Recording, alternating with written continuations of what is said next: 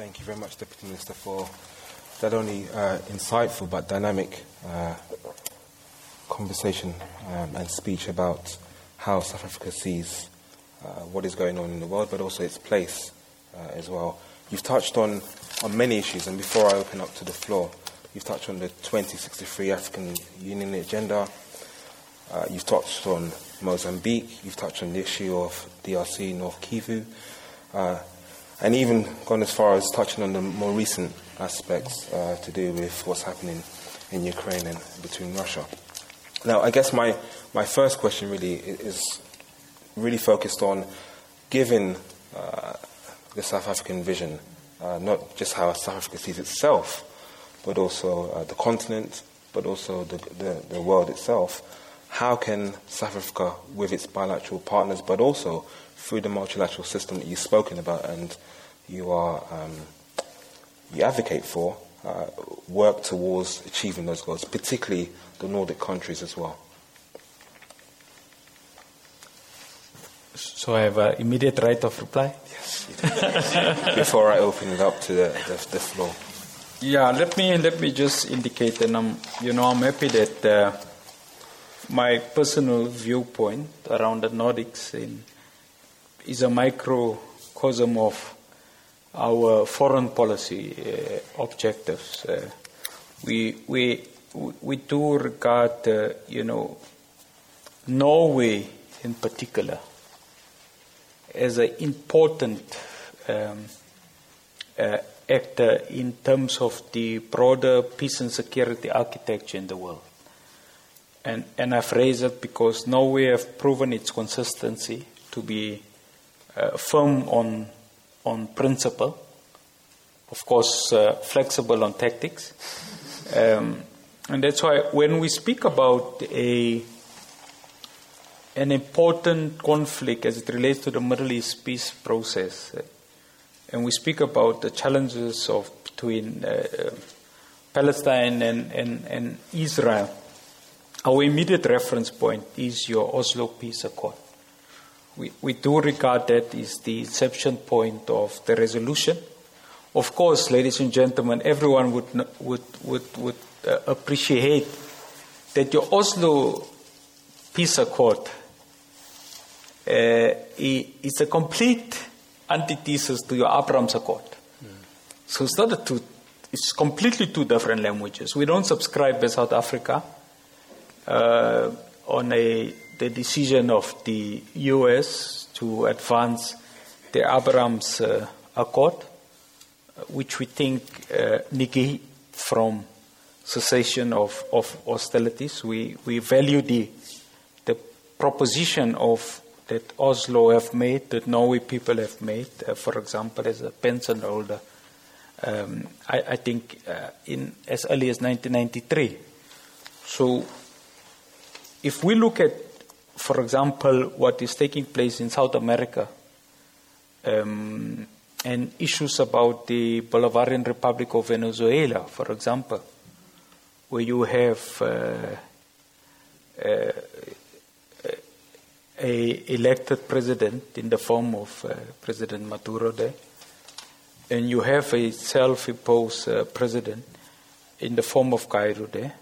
We we do regard the current engagements again uh, engineered uh, by uh, Norway uh, to have a key value proposition to bring about, you know, the unity of the Venezuelan people.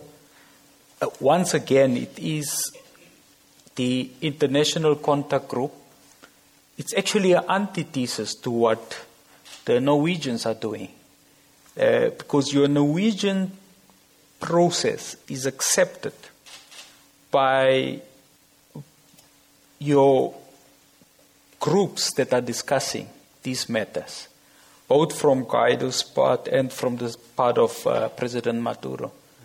Um, so, and that's why I've said that, you know, the value proposition that Norway holds, holds for the rest of the world, including to Africa, is around uh, making sure that uh, you know post uh, conflict peace and peace building processes mediations in areas of uh, conflict. Uh, we, we, we think there is a particular value to the rest of the world. For example, as we are speaking now, we know, I think it's in Belarus, for example, with the current conflict, there is mediation and there is discussions that are taking place. Um, you know, and we, we, we, as South Africa, of course, uh, have called for that type of negotiations by uh, credible uh, stakeholders uh, to, to, to actually be side by side with the people, uh, you know, of, of Ukraine and the rest of Europe to, to bring about cessation of hostilities in the Black Sea. So I think that that is in a nutshell that, you know, a high level summary that says w- what do we regard as the dividend from Nordics, uh, uh, from in particular, uh, you know, Oslo, from, from Norway in, in, in, relation to issues of peace and security in the rest of the world. Thank you very much. Um, ladies and gentlemen, I'm going to open the, the, the, the session to the floor. Uh, so if you would like to ask the Minister, Deputy Minister a question, please just raise your hand and uh, say who you are and obviously your affiliation, um, and then we'll take a few questions.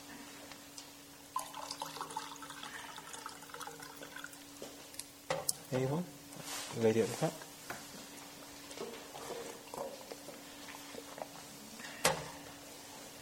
Um, hello, my name is uh, Asha Ali. I'm from NUPI. Uh, thank you for your insightful speech, uh, Deputy Minister. You've talked about a lot of the multilateral cooperation uh, with Nordic countries as it relates to peace and security. And I would like to know more about your experience from the as chairs uh, as the chair of the AU, uh, also, and also how do you think with the challenges that the, Nord- the, African countries face today, how do you think the Nordic countries can best support these challenges? What are they, and where do you see the cooperation with the Nordic countries in this uh, in these challenges? Yeah. Would you like to tackle that question? Yes, yes. Yeah. No, thanks, thanks. Yes, uh, I think yeah, the look our experience as a as a chair of the African Union obviously unfortunately coincided. Look, in fact, uh, this year is the 20th anniversary of the uh, the African Union since it has been founded in 2002 in, in Durban. Uh, obviously, it, it, historically used to be known of as the Organization of African Unity, OAU. Um, and we then converted it uh, uh, to the African to, to, to, uh, to, the African Union for, for, for a number of uh, important reasons. But I think the, the, the first issue is that uh, if you look at the type of conflicts that are in the world, um, and you look at the fact, the realization that many of those conflicts is in Africa, it just holds, uh, uh, you know, uh, in terms of normal reasoning, that Africa should have a permanent seat in the UN Security Council. For example, as we speak, every every second year there's a, a election of non-permanent members on the UN Security Council. Uh, for example, you have what we call the A3. Uh, you have Kenya, Gabon, Niger that are currently in the UN Security Council. It, what it does, ladies and gentlemen, remember the only permanent UN Security Council members is the P5. So their fortified hostilities and their very, uh, you know, historical disagreements on world peace and security architecture will remain there. And then you have Norway, for example, is in the UN Security Council. Uh, and I like how the Nordics operate because it will be Norway now. Uh, in the next year, it will again be someone from, from the Nordics that we again will support as South Africa because of their value system and, and the mantra that they present. But what it means is that all these countries that all the time rotates you presuppose that the unity amongst Nordic countries uh, is in existence as it relates to unity in the Latin America, unity in Caribbean, unity amongst uh, countries in the in the Middle East, uh, which represents that type of continental interest on the UN Security Council. It's not like that.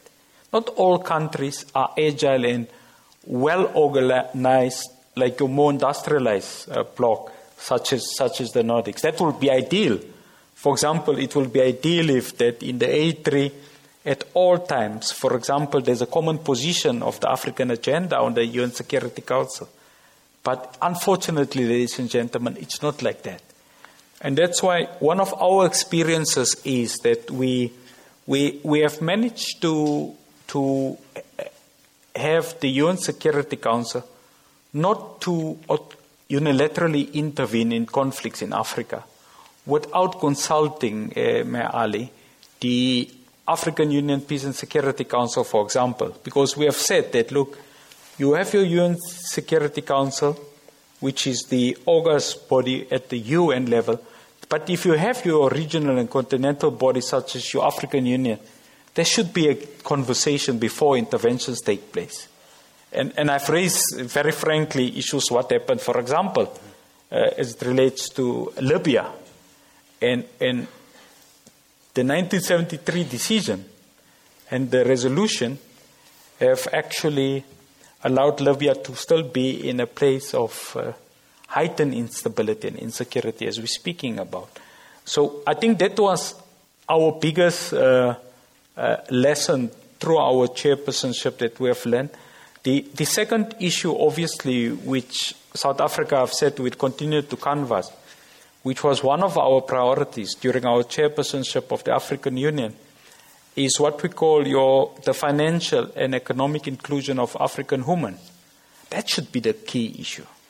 Uh, financial and, and, economic inclusion, obviously, as a subtext as it relates to, to your security, is the role of women as part of your peace mediators Uh, your peace uh, guarantors, uh, uh, you know, as part of your reconstruction and development uh, process post your, your, your, your conflict processes in Africa.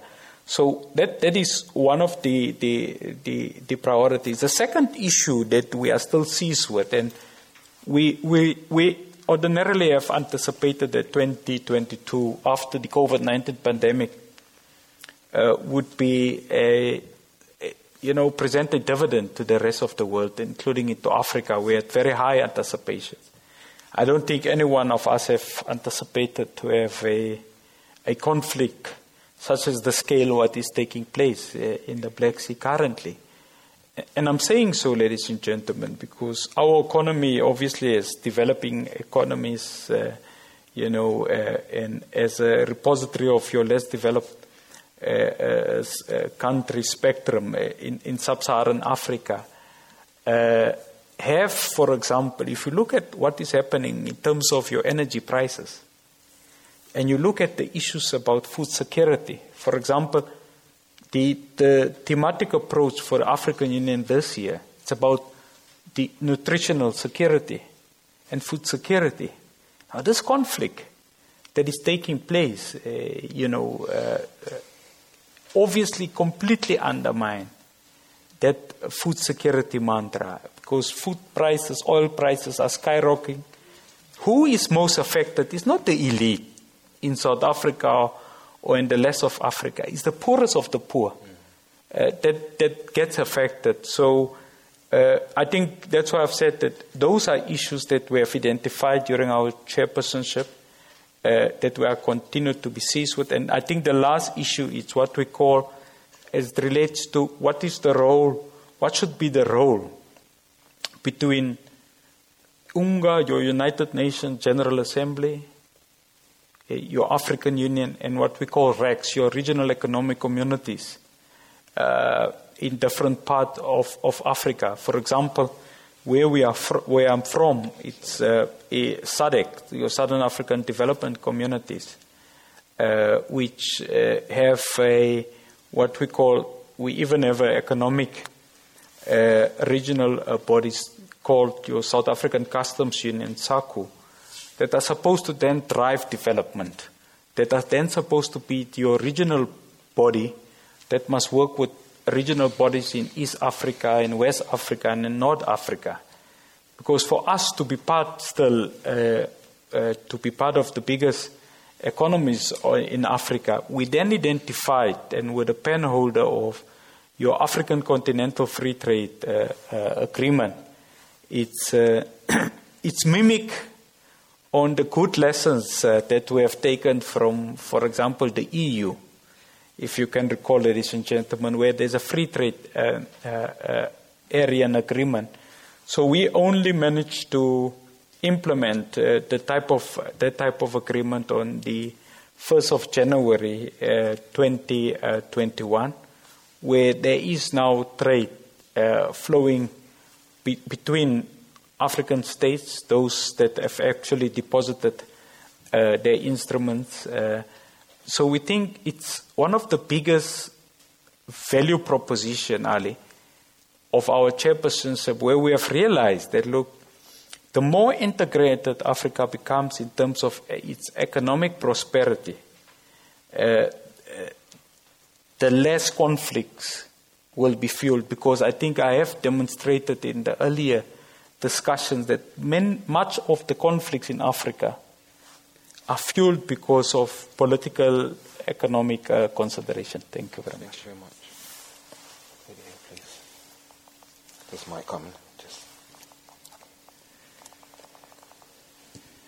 Hi, um, my name is Dutuzi Lilibazisa Sfiso Matunsi. Um, I'm South African. I'm a former journalist, writer, and artist. And I had a pressing question um, and it's not necessarily long term, but more of a short term.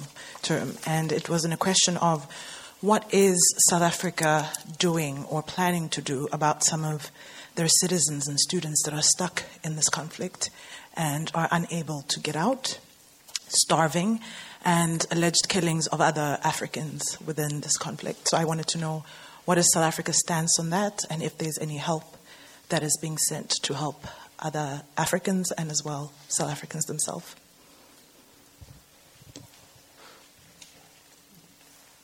All our students is accounted for in terms of what we have as South Africa. Um, we have been very hard, uh, for example, uh, with Russia in terms of humanitarian corridors to ensure that uh, uh, civilians and those affected by uh, that conflict get safe passage uh, out of Ukraine. so, what I can tell the audience is that there has been uh, engagements in South Africa with the Russian embassy, where we have actually uh, laid bare our requests and demands for safe passage uh, of humanitarian uh, you know, corridors. Um, and I think just yesterday it has been confirmed that there has been an agreement. Uh, obviously, every 24 hours, things change. Mm. If you can recall, there was three days back issues about uh, peace uh, ceasefire, and then abruptly, uh, less than 12 hours later, it has been disturbed. So our students are accounted for.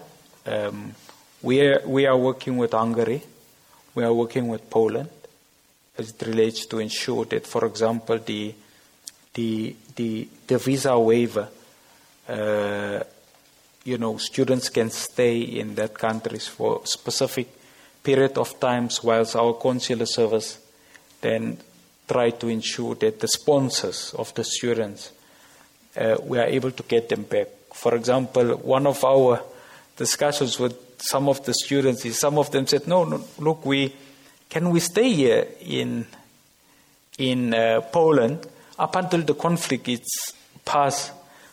We said, for heaven's sake, this is a war. you must get back home. Uh, you know, other issues of studies should be dealt with afterwards. Just get out of the conflict zone. Uh, because we, we remember, we, we, everyone in the world don't uh, necessarily appreciate the extent uh, of possible hostilities that this conflict would bring about, for example. Uh, you know, if any country puts uh, its uh, weapons of deterrence on state of alert, everyone should be concerned, isn't it so? Everyone, because I think a mistake can happen uh, if, for example, because NATO with the Baltic states is, is it's obviously having its aircraft to do patrolling. Now, the, the, the patrolling happens adjacent to obviously Russian uh, airspace also. So any challenge can take place. And when a country has put its, uh, its nuclear, uh, you know, arsenal on, on a high state of alert, everyone should be concerned. So we, our students are accounted for. You are correct. We have received the reports from our students about there, there were strange things that happened in in Ukraine, um, where in terms of the conflict, which it should happen, women should be prioritized in terms of any evacuation issues. Women and children should be prioritized. But then you can't prioritize. Then after you have prioritized women and children, says no, white males first, and then the rest afterwards. You know, and that is what we have experienced on the ground. And you have seen South Africa, and in particular Nigeria, has heightened our concerns around uh, that issues. And the Ukrainian authorities have actually confirmed that there was that very unfortunate uh, incidents uh, that, that actually has happened. So our students are accounted for. We also know that what is the type of number of students from uh, number of uh, countries that is there to the extent about remember what we know is those that have recorded their presence in Kiev. Mm-hmm. All right? And and that should be a lesson to everyone else that if you visit a country for pleasure or for business, record your entrance to the the, the embassies. Uh, uh, so in Kiev, what is accounted for is what we, we have through our missions and through other sister missions of Africa. Thank you very much. Um, Minister, I, am going to bring this session to an end because time is, not, time is not a, on our side. But just uh, my sort of last question, if I may, and, and abusing my, my sort of position here. Um, you've talked about the African Union, you've talked about uh, the need for uh, bringing uh, not only the African Union, um, the architecture, uh, but also making sure that the, the African states have a position. Now, as a, as a Ghanaian uh, uh, who lives in the diaspora and looking at leaders like Kwame Nkrumah, but also Nelson Mandela, what can South Africa do to not just reaffirm, but bring African leadership to the forefront? Because we are we're struggling with an issue here across the continent. So my question really is about what can we do for the next generation of African leaders? No, I think it's a it's a very important uh, it's a very important question. Look, it's all about in Africa is a is a construction of what we call the democratic dividend. That should be the key issue. Remember, uh, democracy in in this part of the world are taken for granted good governance in this part of the world are taken for granted. It's, it's a given. You don't necessarily have that elsewhere. Um, let, let's first be speaking about ourselves as South Africa. We, I think it was uh, last year, because we are constitutional democracy, uh, where you have a separation between uh, parliament the judiciary and government, with the penholder being the judiciary. What it then means, ladies and gentlemen, if there's any misendeavors or uncertainty of decisions that gets taken in South Africa, the last arbiter and the final arbiter is the judiciary. So we, for example, had a last year a matter where uh, the former president of South Africa was then um, jailed, uh, and it then created what we call some upheaval. And as a government, we came under sketching attacks uh, from some minor sections of society. Uh, that why are you not intervening? Now, we don't have a right to intervene, ladies and gentlemen, because Nelson Mandela, which is the fair forebear of our liberation struggle, inscribed in the Constitution the centrality and the, the status of final arbiter of your judiciary in any conflict. Because, in fact, when himself, Oliver Tambo, Walter Sisulu, when they, as part of the negotiation team, said, Why are you having a constitutional democracy and not, for example, a parliamentary one, where your parliament is supreme to anyone else?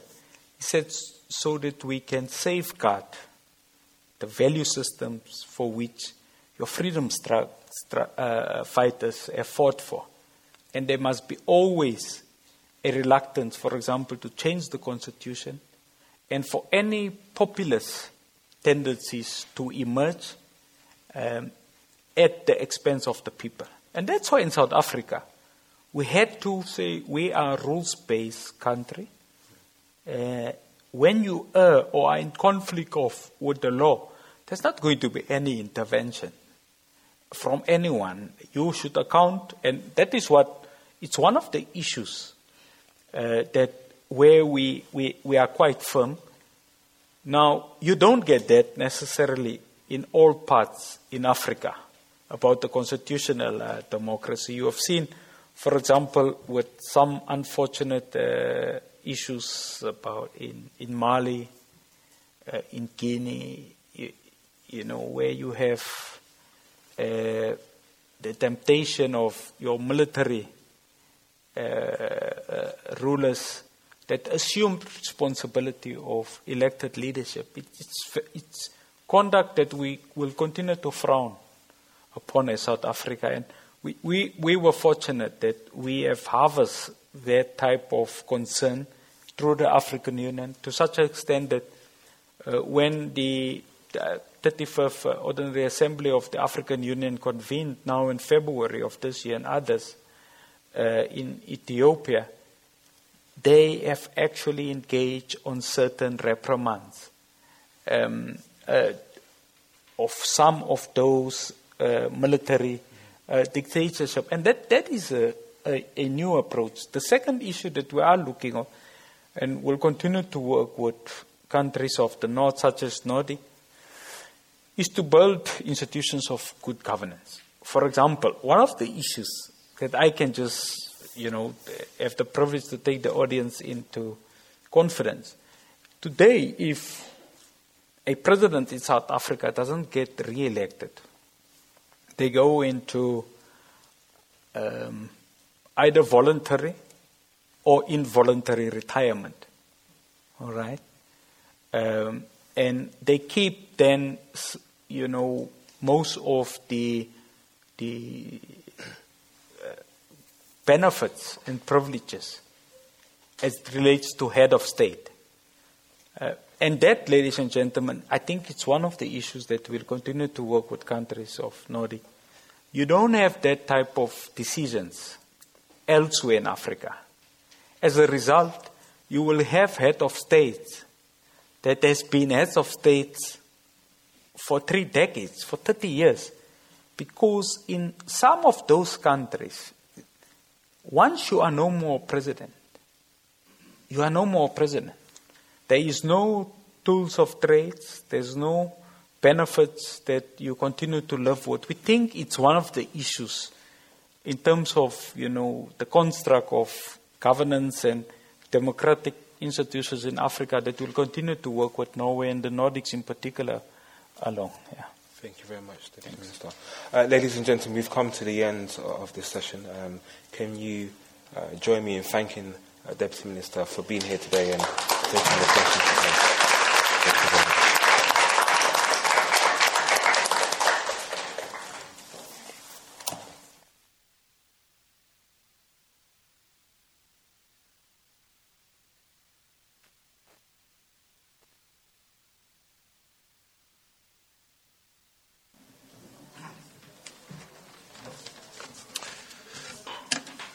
Yes, um, your Excellency, Deputy Minister Botes, uh, ambassadors, ladies and gentlemen, all protocol observed.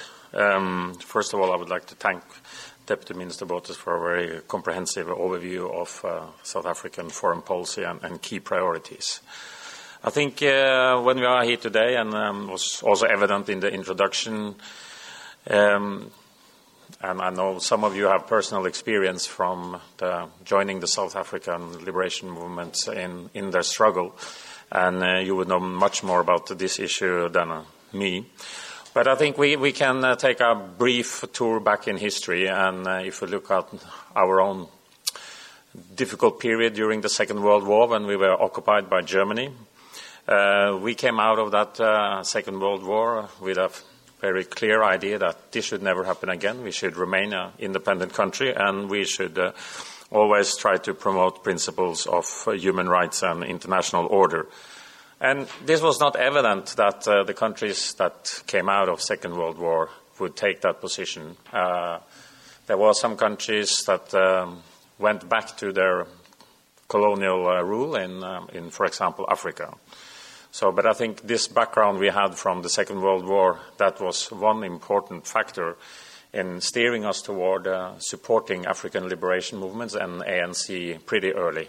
Um, and actually, the, the, Peace Prize in 1960 to Albert Luthuli is, uh, is a very um, evident example of that. Um, and it was uh, something that uh, many people in Norway felt. Uh, there was uh, political parties, trade unions, churches, civil society in general, and the government was just felt that uh, colonialism and apartheid were basically unjust, just as the German occupation of Norway was unjust.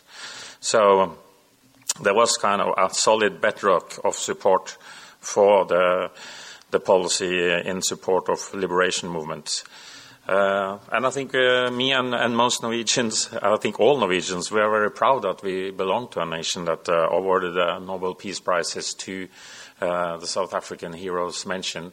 Um, of course, the Nobel um, Peace Prize is awarded independently of the government, but uh, maybe uh, I can just take a, a little short detour. And uh, did we forget Oliver Tambo? I'm sure somebody has uh, the good explanation here, but uh, but. But again, you know, when, when um, uh, for uh, Archbishop Desmond Tutu, the Arch died uh, just in December this year, I think we were all reminded, all Norwegians, and actually all citizens all over the world were reminded about the power of these uh, heroes from the struggle in, in South Africa. It was such an outpour of grief in the whole of Norwegian society, and it was everywhere, not only in Norway, it was all over the world. So uh, you have uh, really produced some, some giant heroes uh, that uh, uh, you can be really proud of in South Africa. And of course, this, this um, struggle to get rid of apartheid created a strong platform and you know, some of you in the room were, were part of that um, platform uh, that was created, uh, building on a uh, building a future relationship with a South African free and independent nation, uh, focused on, on uh, international order and human rights and democratic uh, developments. And so today there is a very broad and um, deep cooperation with South Africa, and we are very proud of that cooperation. Um, we share um, basic ideas about the world order that is based on equality and respect for international law, uh, and the importance of achieving more equi- equitable distribution of resources in the world. We, we work together on peace and reconciliation, women, peace and security, climate, environmental issues, and business and economy, of course. Uh, and just one concrete example now that, um, as the Deputy Minister said, we are in the UN Security Council we are always uh, are looking for um, African voices and African views on current conflicts. So we have been uh, in touch with the South African embassy in Bangui several times because in Central African Republic we have no embassy and we don't have much knowledge of the place. So then, uh, you know, it's great to turn to friends like South Africa and, and get your input before we, we, we give our interventions in uh, New York. Uh, and I think also, you know, uh, some of the big issues we are in uh, agreement. We, Norway and the Nordic countries, support permanent representation of Africa in the UN Security Council, of course. And um, we are looking forward to continue that because it's not only about the African voice; it's also about the legitimacy of the whole UN-led international order. So it is in our own interest that um, Africa is uh, better represented in the UN Security Council, because we believe in an international order that is regulated and representative and has legitimacy. Um, and then uh, South Africa, you know, you weigh in on many regional and global trends, uh, and you weigh in on many big issues like you have just uh, done today, Minister. And this uh, actually takes me back to where I started. Uh, as Europe again are experiencing aggression and violence not seen since the 1930s, we look to countries like South Africa to help safeguard international law and a UN-led international order. So again, thank you very much, Deputy Minister, and thank you, everyone. Hmm, hmm.